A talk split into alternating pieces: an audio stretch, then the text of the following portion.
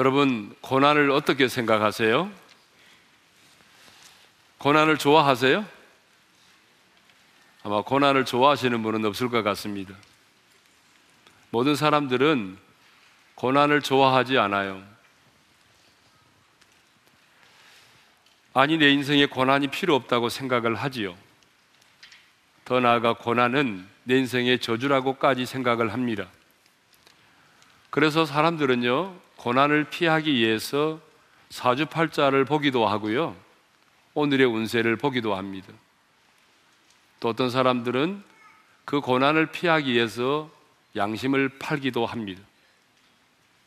그리고 고난을 피하기 위해서 종교를 갖기도 하죠. 그런데요, 성경을 보게 되면 우리 예수님은 이렇게 말씀하셨어요. 우리 다 같이 읽겠습니다. 시작. 을을 위하여 박해를 받은 자는 복이 있나니 천국이 그들의 것임이요. 을을 위하여 박해를 받은 자는 복이 있다라고 말씀하셨어요. 어, 사도 바울도 디모데후서 3장 12절에서 이렇게 말했거든요. 읽겠습니다. 시작. 무릇 그리스도 예수 안에서 경건하게 살고자 하는 자는 박해를 받으리라. 그리고 사도행전 14장 22절에도 이렇게 말했어요. 다 같이요. 우리가 하나님의 나라에 들어가려면 많은 환란을 겪어야 할 것이라. 그런데 오늘 본문을 보게 되면 사도 베드로도 이렇게 말하고 있어요. 13절 상반절입니다. 시작. 너희가 그리스도의 고난에 참여하는 것으로 즐거워라. 14절에도 이렇게 말하고 있죠. 다 같이요. 너희가 그리스도의 이름으로 치욕을 당하면 복이 있는 자로다. 자, 이렇게 성경을 보게 되면요. 고난이 복이라고 말씀하고요. 또 고난을 당할 때는 즐거워하라고 말씀을 하고 있어요. 그런데 모든 고난이 다 복이라고 말하지는 않아요. 성경은 모든 고난을 다 즐거워하라고 말하지는 않아요. 고난에는 두 가지 고난이 있어요. 절대로 받아서는 안 될 고난이 있고요. 반드시 받아야 될 고난이 있어요. 오늘 본문이 말하는 고난의 두 가지는 뭐냐 그러면요. 내 잘못과 실수로 인한 고난이 있고요. 그리스도인으로서 받는 고난이 있어요. 그러면 먼저 내 자신의 잘못과 실수로 인하여 받는 고난은 뭘까요? 자, 15절의 말씀을 읽겠습니다. 다 같이요. 너희 중에 누구든지 살인이나 도둑질이나 악행이나 남의 일을 간섭하는 자로 고난을 받지 말려니와. 자, 사도 베드로는요, 지금 살인이라든가 도둑질이라든가 악행이나 남의 일 간섭하는 자로 고난을 받지 말라고 말해요.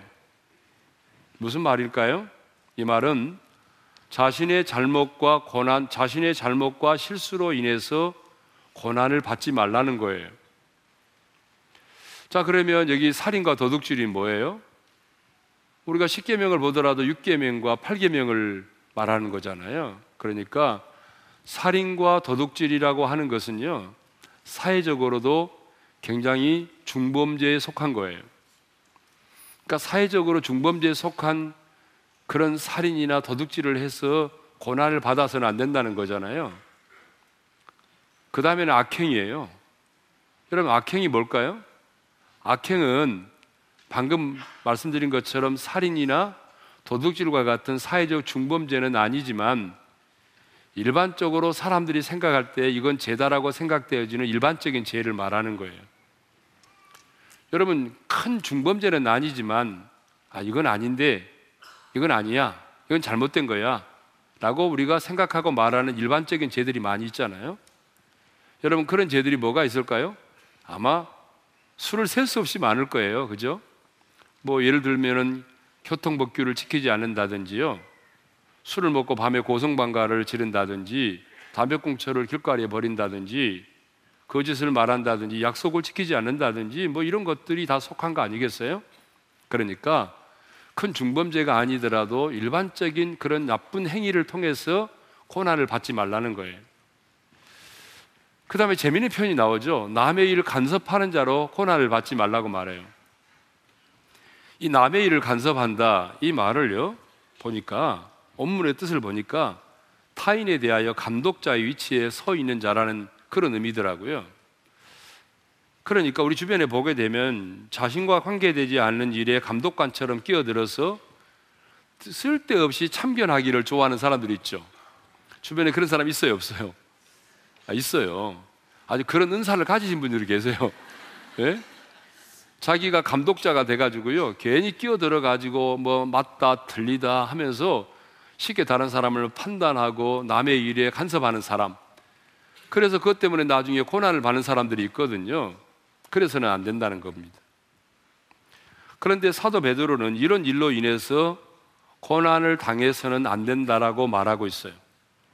그런데요, 실제로 보게 되면 많은 사람들은 자신의 잘못과 실수로 인하여 고난을 받고 있지만 그 고난을 그리스도인이 받는 고난으로 착각을 하고 있다는 거예요. 분명히 내가 잘못했고 내가 실수했고 그래서 받는 고난인데 그것을 그리스도의 그리스도인의 고난으로 착각을 해서 억울해하고 그리고 따지고 항변한다는 거예요. 그런 경우들이 있어요, 없어요? 많이 있어요, 여러분. 많이 있습니다.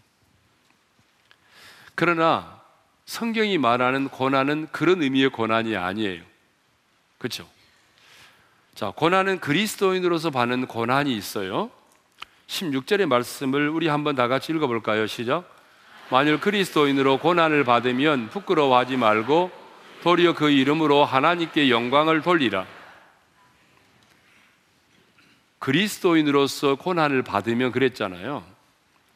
여러분, 그리스도인이라는 게 뭘까요? 그리스도에게 속한 자라는 말이겠죠. 그런데 이 그리스도인이라고 하는 말을 가장 처음에 들었던 사람들이 있어요.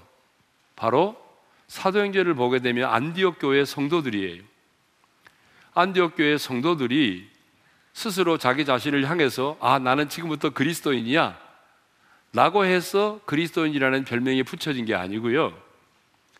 믿지 않는 사람들이 안디옥 교회 성도들을 보면서 그리스도인이라고 불렀다는 거예요.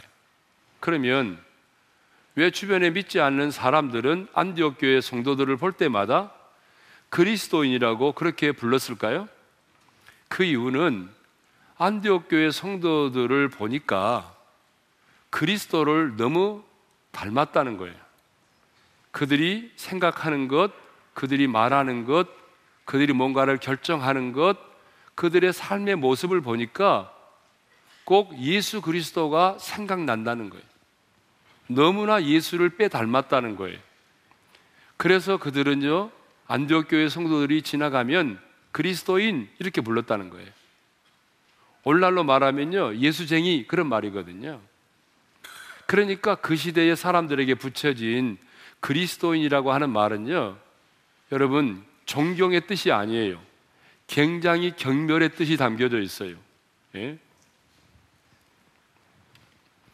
그러니까 그리스도인이라고 하는 호칭은 그 시대의 사람들에게 존경이 아니라 경멸의 뜻으로 사용이 되었거든요. 그 시대의 사람들은요, 내가 그리스도인이라는 사실만으로도 핍박을 받고 멸시를 당했던 거예요. 그러므로 그리스도인으로서 받는 고난은 모든 생활에서 그리스도를 따르고 내가 그리스도를 닮아가고 그리스도를 드러내기 때문에 그리스도인으로서 받는 고난을 말하는 겁니다. 그래서 13절에서 보면 우리가 당하는 고난을 뭐라고 말하냐 그러면 이 고난을 그리스도의 고난에 참여하는 것이라고 말하고 있어요. 그렇죠? 14절에도 보게 되면 그리스도의 이름으로 치욕을 당하는 것이다라고 말하고 있어요. 그러니까 오늘 본문에서 말하고 있는 이 고난은 우리의 잘못과 실수로 인하여 받는 고난을 말하는 것이 아니고요. 내가 그리스도인으로서 그리스도를 따르기 때문에 당해야 하는 그런 고난을 말하는 것입니다.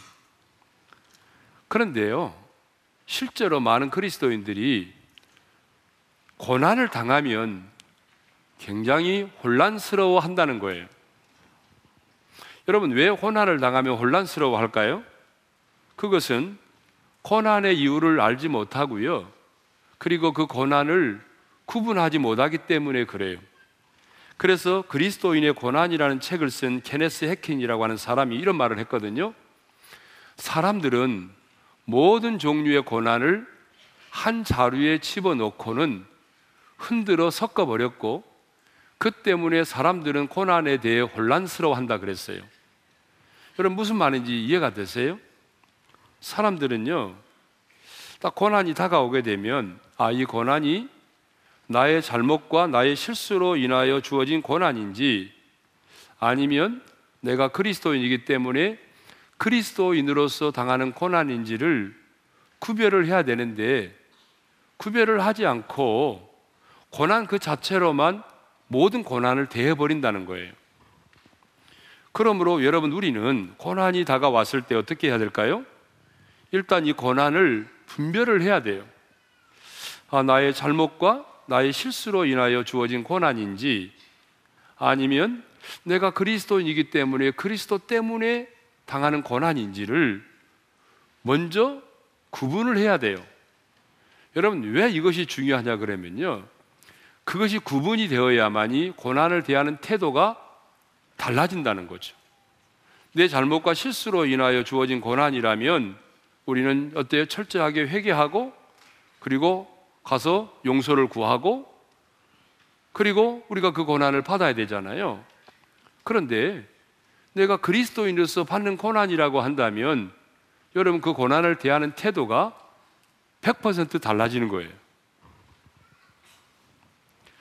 자, 그러면 이제 우리는 내 잘못과 실수로 인하여 받는 고난이 아닌 내가 그리스도인으로서 고난을 받게 될 때에 내가 받는 그 고난을 어떻게 대해야 하느냐는 거예요. 그리스도인으로서 내가 고난을 당할 때에 나는 그 고난을 어떻게 받아들여야 하느냐는 거죠. 아니, 내게, 내가 그리스도인으로서 고난을 당할 때에 내게 오는 그 고난을 우리가 어떤 태도로 대해야 되느냐는 거예요. 첫째로, 베드로는 이렇게 말합니다. 자, 내 잘못과 실수로 인한 고난이 아닙니다. 그리스도인으로서 고난을 받을 때에 첫째로 이상히 여기지 말라는 거예요. 12절의 말씀을 읽겠습니다. 시작. 사랑하는 자들아 너희를 연단하려고 오는 불시험을 이상한 일 당하는 것 같이 이상히 여기지 말고 베드로가 이 편지를 쓸 때에 초대교회 성도들은요. 여러분 상상을 초월한 박해를 받고 있었어요. 어느 정도의 박해를 받고 있었는지 히브리서 11장 36절에서 38절을 보게 되면 알 수 있어요. 우리 한번 긴 얘기지만 읽겠습니다. 시작. 또 어떤 이들은 조롱과 채찍질 뿐 아니라 결박과 옥에 갇히는 시련도 받았으며 돌로 치는 것과 톱으로 켜는 것과 시험과 칼로 죽임을 당하고 양과 염소의 가죽을 입고 유리하여 궁핍과 환란과 학대를 받았으니 이런 사람은 세상이 감당하지 못하느니라 그들이 광야와 산과 동굴과 토굴에 유리하였느니라 여러분 상상을 초월한 고난이잖아요. 여러분 로마에 가서 카타콤을 구경하신 분들은 당시에 로마의 그 앞자에서 고통 중에 신앙생활 했던 사람들의 모습이 어떤 것이었는지를 어느 정도 알 수 있을 거예요. 그래서 베드로는 오늘 우리에게 주어진 고난을 그냥 고난이라고 말하지 않고 그냥 시험이라고 말하지 않고 불시험이라고 말하고 있는 거예요. 근데 베드로는 이 같은 불시험을 당하고 있는 성도들에게 너희를 연단하려고 오는 불시험을 이상한 일 당하는 것 같이 이상히 여기지 말라는 거예요. 여기 이상히 여기지 말라라고 하는 말은요, 낯선 사람이라는 단어에서 유래되었다고 해요. 고대 사회에서는요, 어떤 낯선 사람이 딱 나타나면 일단 경계를 하게 되죠. 이 사람이 나를 죽이려고 온 사람인지 나를 대적하는 사람인지 적인지 일단 낯선 사람이 나타나면 우리는 경계를 해야 되잖아요. 그리고 어떤 사람은 싸우기도 하고 그러잖아요. 그런데 베드로가 말합니다. 내가 그리스도인이기 때문에 그리스도인들에게 다가오는 고난이 있다면 낯선 사람처럼 적이나 나를 해치려는 사람으로 대하지 말고 아주 친근한 가족이나 친구, 친정 어머니를 대하듯이 그렇게 고난을 대하라는 거예요. 예? 왜 내게 이런 고난이 왔지? 내가 그리스도인인데 내가 새벽 기도도 잘하고 하나님의 말씀대로 살아가고 있는데 왜 내게 이런 고난이 왔지? 라고 의아하게 생각할 필요가 없다는 거예요. 누구하고도 비교하지 말라는 거예요. 저 사람은 새벽 기도도 안 하고 큐티도 안 하고 줄성수도 안 하고 지멋대로 사는데 고난이 없고 주님 나는 이렇게 말씀대로 살아보려고 하는데 나는 왜 이런 고난이 와야 돼요? 이렇게 짜증 내지도 말고요. 비교하지도 말고 그냥 이상하게 생각하지 말고 그걸 받아들이라는 거예요. 왜냐하면 그 이유를 말하고 있는데요. 그 불같은 시험이 결국 나를 연단하기 때문이라는 거예요. 12절을 보니까 뭐라고 되어 있냐면요. 너희를 연단하려고 오는 불시험이라고 되어 있잖아요. 불시험이 오는 목적이 뭐예요? 나를 연단하기 위해서라는 거예요. 여러분, 우리 하나님은 전능하신 분이잖아요. 그러니까 얼마든지 여러분, 우리 인생 가운데 찾아오는 불시험을 막아주실 수도 있어요. 하지만 왜 하나님은 그런 불시험을 막아주시지 않으시고 저와 여러분의 인생 가운데 그런 불시험을 허락하실까요? 그것은 분명히 말씀하고 있어요. 저와 여러분을 연단하시기 위함이라는 거예요. 여러분 뜨거운 용광로 속에 많이 들어간 많이 들어간 금이 더 순도가 높아져서 가치 있는 금이 되는 것처럼 성도는요 불시험을 통과하면서 우리 안에 있는 의심의 불순물들이 제거되어지고 우리 인격의 모난 부분들이 막 깎여지고 그래서 우리 영혼이 순결해지잖아요. 이런 불시험을 통과하면서 우리는 정말 상상할 수 없는 강하고 담대한 자들로 세워지는 거예요.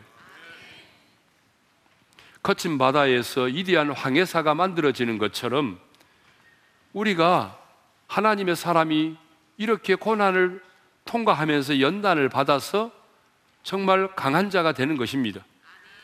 여러분 분명히 아십시오.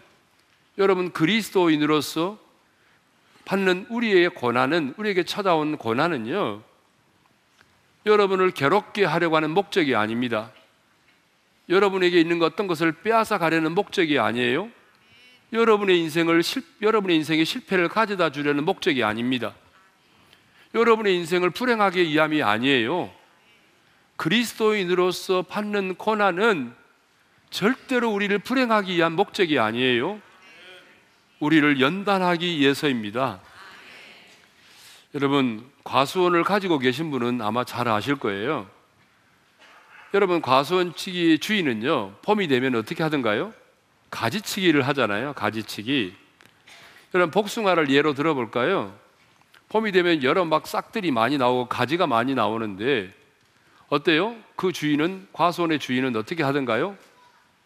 몇 가지 줄기만 놔두고 인정사정 볼것 없이 줄기를 잘라버리잖아요. 왜 그럴까요? 그냥 그대로 놔두게 되면요. 나중에 어떻게 돼요? 여러분, 원하는, 주인이 원하는 그런 복숭아를 맺는 것이 아니라 호두알 같은 개복숭아가 열린단 말이에요. 그래서 여러분 눈물을 머금고 그 가지치기를 하는 거예요. 하나님도 마찬가지예요. 하나님께서 왜 여러분의 인생에 고난을 주어서 가지치기를 할까요? 그것은 여러분에게 고통과 괴로움을 주기 위한 목적이 아니라 여러분을 연단해서 풍성한 열매를 맺도록 하기 위해서인 것입니다. 그러므로 여러분 지금 베드로는 지금 당하는 불시험을 이상히 여기지 말라고 말하는 거죠. 지금 당하는 불같은 시련이 다가오게 되면은 어, 나는 왜 이런 시험을 당해야 돼? 내가 왜 이런 고난을 당해야 돼 라고 생각하지 말고 쉽게 말하면 친정 어머니를 받아들이듯이 반겨 맞으라는 거예요.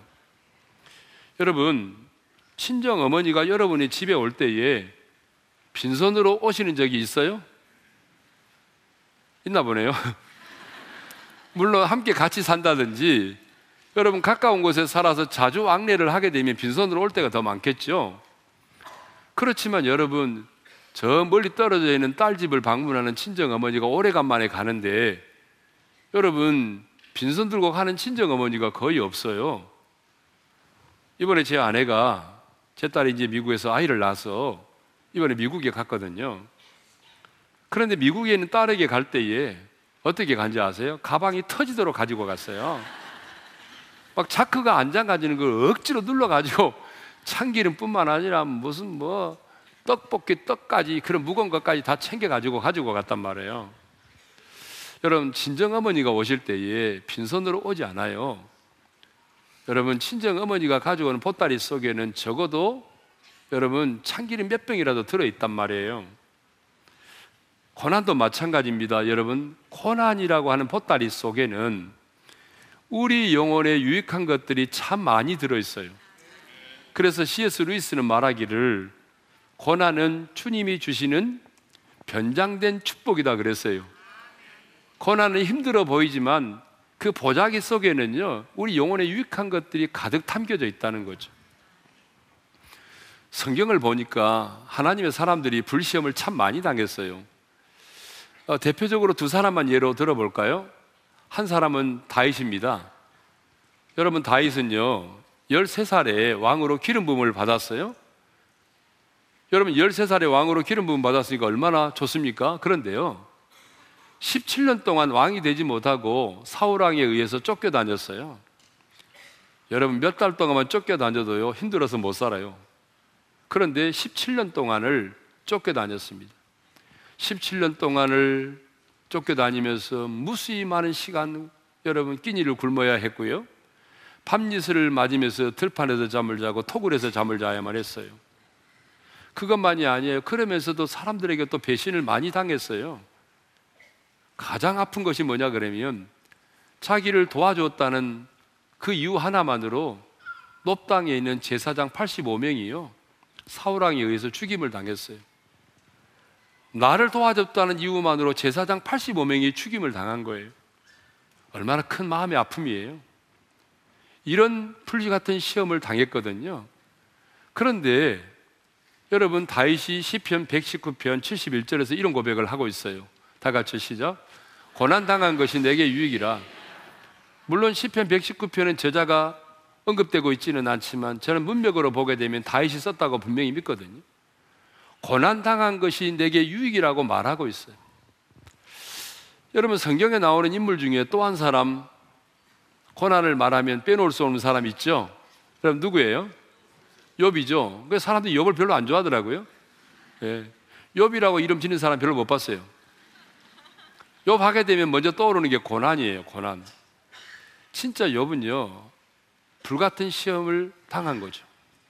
하루 아침에 그 모든 자기 자식을 다 잃어버렸잖아요. 그 모든 재산도 잃어버렸잖아. 하루 아침에. 그것만이 아니라 자신의 몸은 병들었어요. 자신의 아내는 하나님을 욕하고 죽으라며 저주까지 했어요. 이런 어마어마한 불같은 시험을 당했는데요. 그가 이런 고백을 했잖아요. 우리 다 같이 읽겠습니다. 시작. 내가 가는 길을 그가 아시나니 그가 나를 단련하신 후에는 내가 순금같이 되어 나오리라. 아멘. 나를 단련하신 후에는 내가 순금같이 되어 나오리라 그랬어. 여러분이 당하는 고난이 주님 때문에 당하는 고난이라면 여러분 지금부터 이상하게 생각하지 마십시다.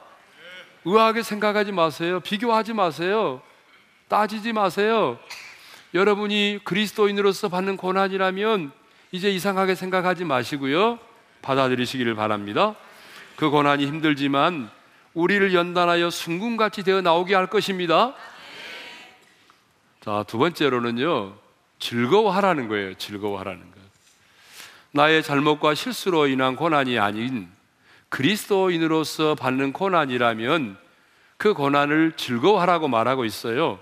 13절의 말씀을 읽겠습니다. 시작. 오히려 너희가 그리스도의 고난에 참여하는 것으로 즐거워하라. 이는 그의 영광을 나타내실 때에 너희로 즐거워하고 기뻐하게 하려 함이라. 근데 여기 즐거워하라고 하는 이, 말, 이 말이요. 현재 능동형으로 되어 있어요. 그러니까 한 번만이 아니라 계속해서 즐거워하라는 말이거든요. 그리고 이 즐거워하라고 하는 말은 고대 사회에서 안녕하십니까? 와 같은 그런 인사말이었대요. 그러니까 성도는 자신에게 고난이 다가올 때에 그 고난을 어떻게 맞이하라고 말하냐면요. 안녕하세요. 어서 오세요.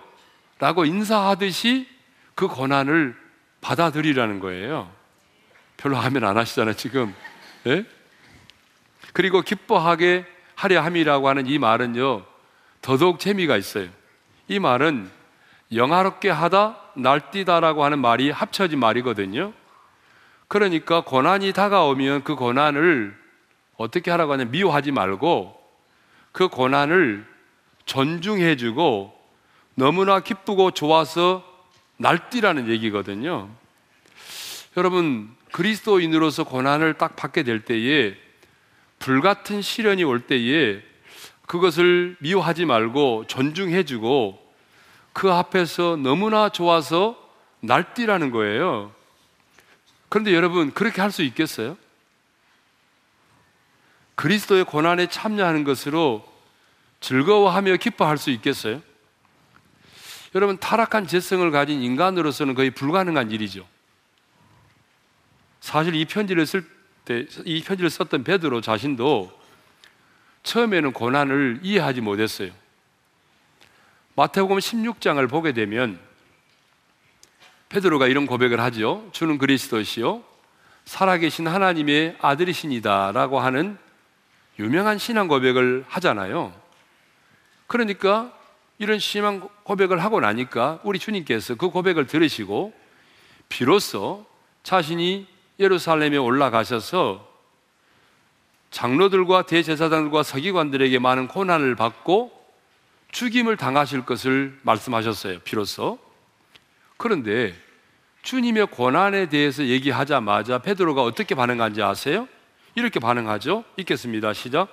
베드로가 예수를 붙들고 항변하여 이르되 주여 그리 마옵소서 이 일이 결코 죽게 미치지 아니하리이다. 항변하여 이르되 주여 그리 하지 마옵소서 그랬어요. 여러분 이것을 보게 되면 베드로는요 처음에는 고난을 이해하지 못했어요. 그래서 주님이 받으시는 고난을 이상하게 생각을 했어요. 하지만 그가 부활하신 주님을 만나고 난 이후에 오순절에 성령 충만을 받고 난 이후에는요, 고난에 대한 생각과 태도가 180도 바뀌었어요. 그가 부활의 주님을 만나기 이전에, 그가 성령 충만을 받기 이전에는요, 자신의 고난도 이해하지 못했어요. 자신에게 오는 고난도 두려웠어요. 그래서 문을 꼭꼭 걸어 잠그고 숨어 지냈잖아요. 잡힐까 봐서. 그랬던 사람인데 주님을 만나고 난 이후에 그리고 성령 충만을 받고 난 이후에는 여러분 고난에 대한 태도가 완전히 바뀌었어요. 고난을 두려워하는 것이 아니라 의아해하는 것이 아니라 이제는 고난을 즐거워하고 기뻐했어요. 그리스도를 위하여 능력받는 일을 합당하게 생각하며 기뻐했어요. 사도행전 5장 41절을 읽어보겠습니다. 시작. 그 이름을 위하여 능력받는 일에 합당한 자로 여기심을 기뻐하면서 공의 앞을 떠나니라. 베드로를 비롯한 사도들은 그리스도를 위하여 고난받는 일을 즐거워하며 기뻐했다는 거예요. 여러분 성경을 보게 되면 예수님도 고난을 즐기신 적은 없습니다. 예수님도 고난 앞에서 무릎 꿇고 땀방울이 핏방울이 되도록 기도하셨어요. 심지어는 연약한 제자들에게 내 마음이 매우 고민하여 죽게 되었으니 너희는 여기 머물러 나와 함께 깨어 있으라고까지 말씀하셨어요. 여러분, 모든 사람은 고난을 좋아하지 않아요. 어떤 형태의 고난이든지 간에 고난을 싫어하죠. 고난을 두려워해요. 근데 베드로는 말합니다. 나도 과거에는 그랬던 사람이야.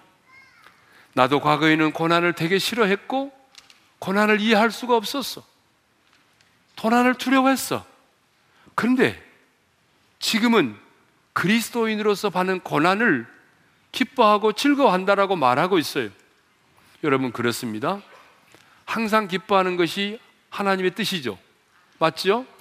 마찬가지로 항상 기뻐하는 것이 하나님의 뜻인 것처럼 여러분, 그리스도인으로서 고난을 당할 때 즐거워하는 것은 하나님의 뜻입니다.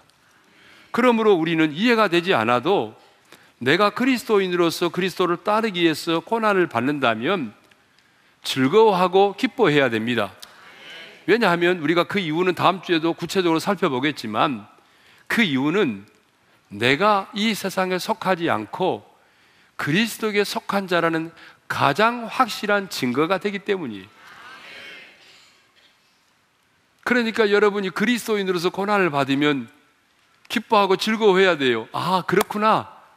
내가 이 세상에 속한 자가 아니라 내가 그리스도에게 속한 자이구나.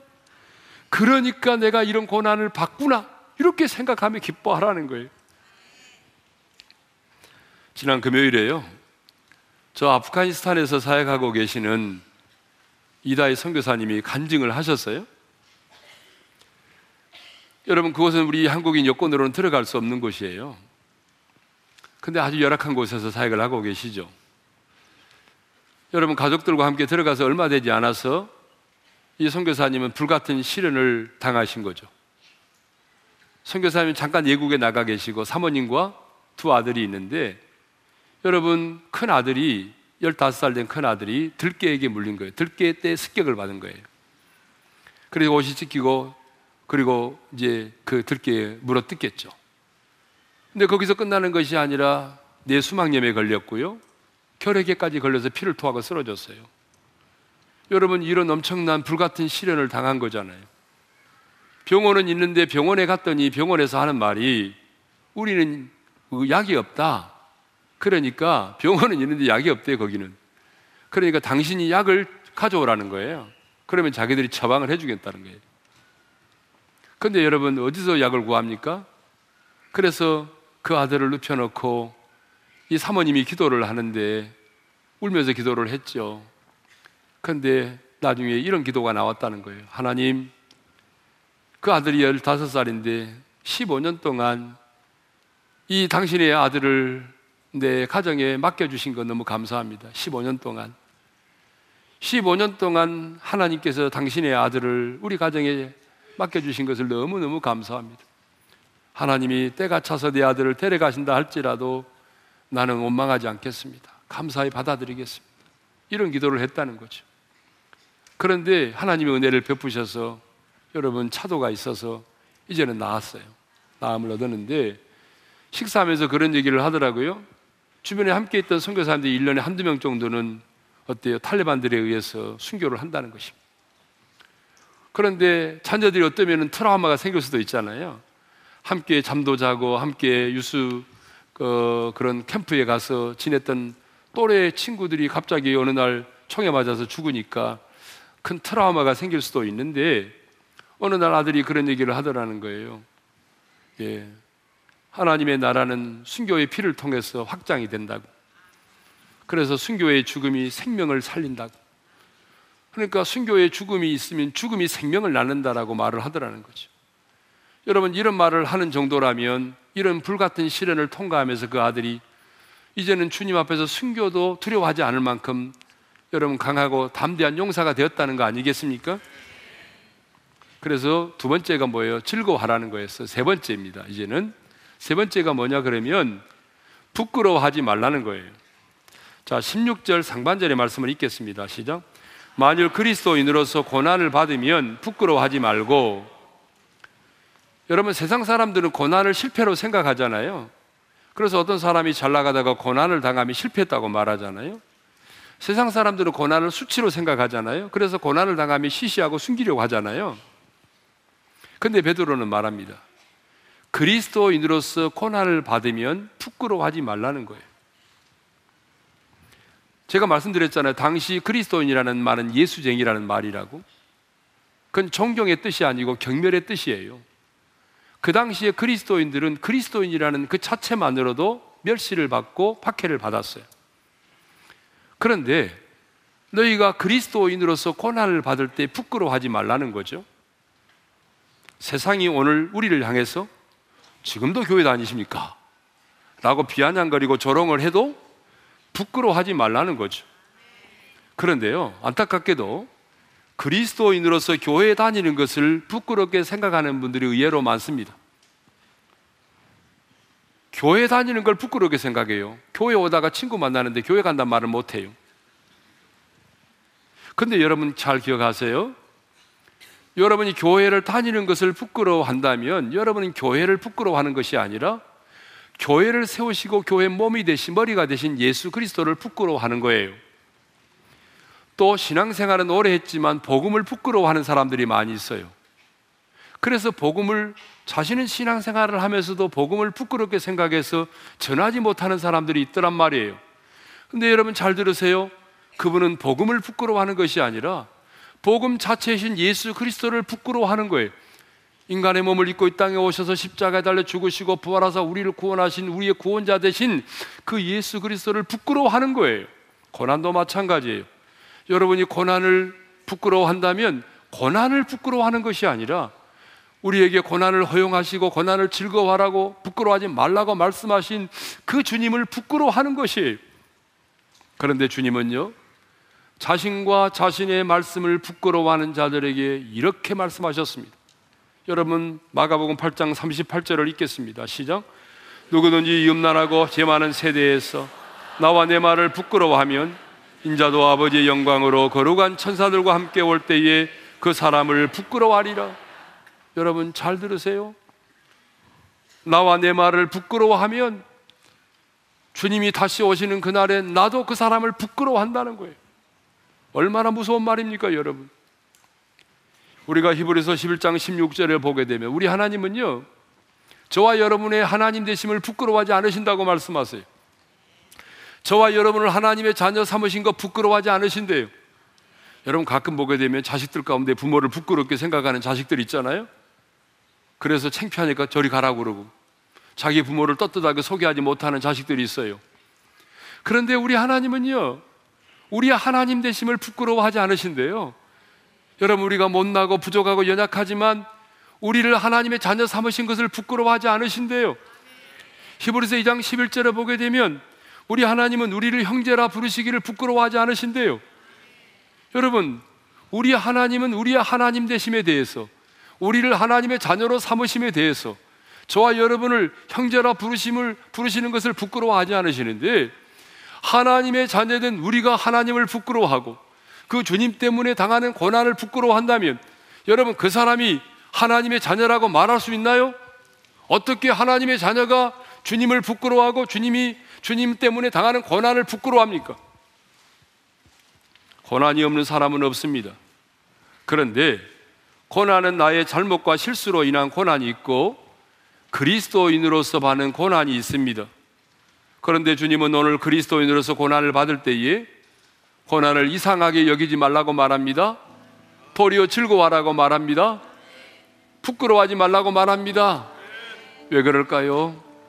그것은 내가 그리스도인에게 속한 자임을 내가 세상에 속한 자가 아니라 마귀에게 속한 자가 아니라 내가 그리스도에게 속해 있다는 가장 확실한 증거가 되기 때문이에요. 그리고 그 고난 속에는 내 영혼의 유익을 위한 이장된 축복이 가득 담겨 있기 때문에 그래요. 고난은 힘들지만 여러분 마침내 그 고난은 나를 연단하여 순금처럼 나오게 할 것입니다. 주신 말씀 생각하면서 주가 보이신 생명의 길 나 주님과 함께 찬양합니다.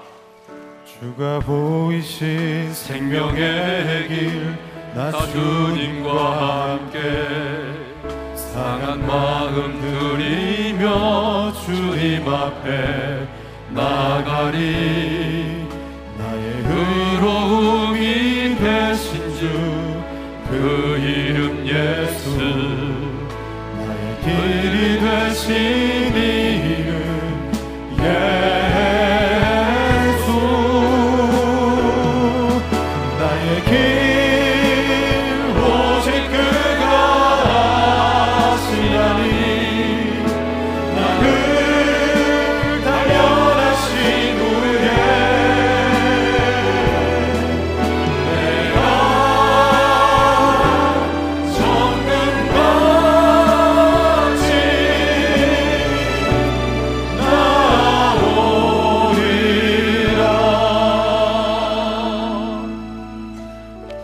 자, 우리 한번 눈을 감고요. 주신 말씀 마음에 새기면서 기도하겠습니다. 고난이 없는 인생은 없습니다. 고난이 없는 삶은 없어요.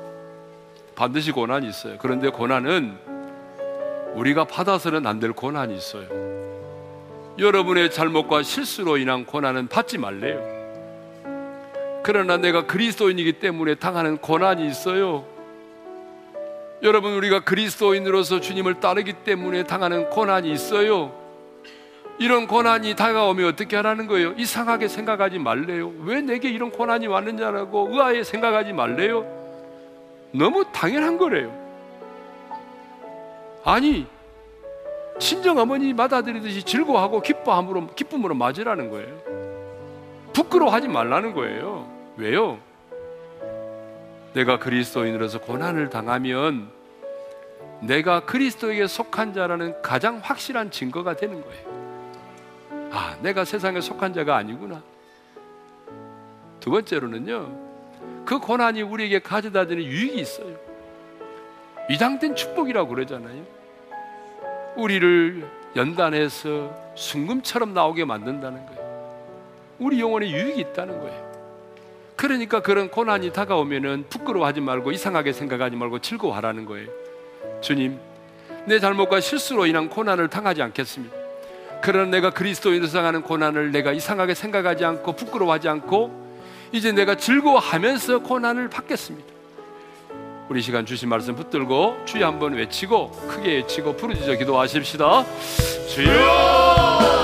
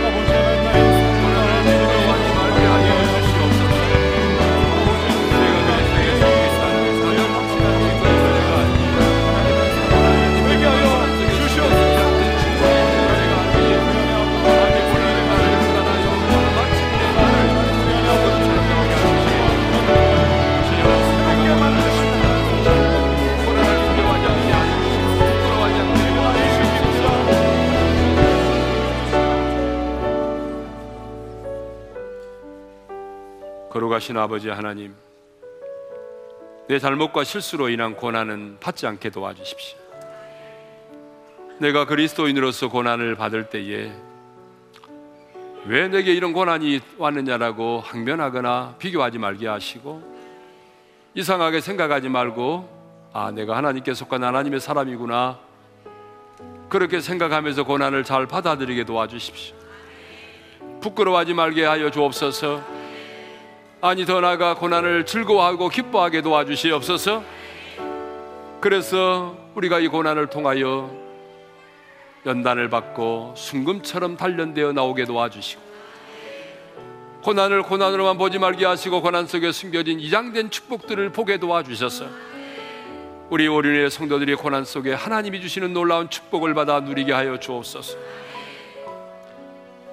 이제는 우리 주 예수 그리스도의 은혜와 하나님 아버지의 영원한 그 사랑하심과 성령님의 감동 감화 교통하심이 하나님이 주시는 고난을 잘 받아서 고난 속에 주시는 놀라운 축복을 받아 누리기를 원하는 모든 성도들 위해 이제로부터 영원토로 함께 하시기를 축원하옵나이다. 아멘.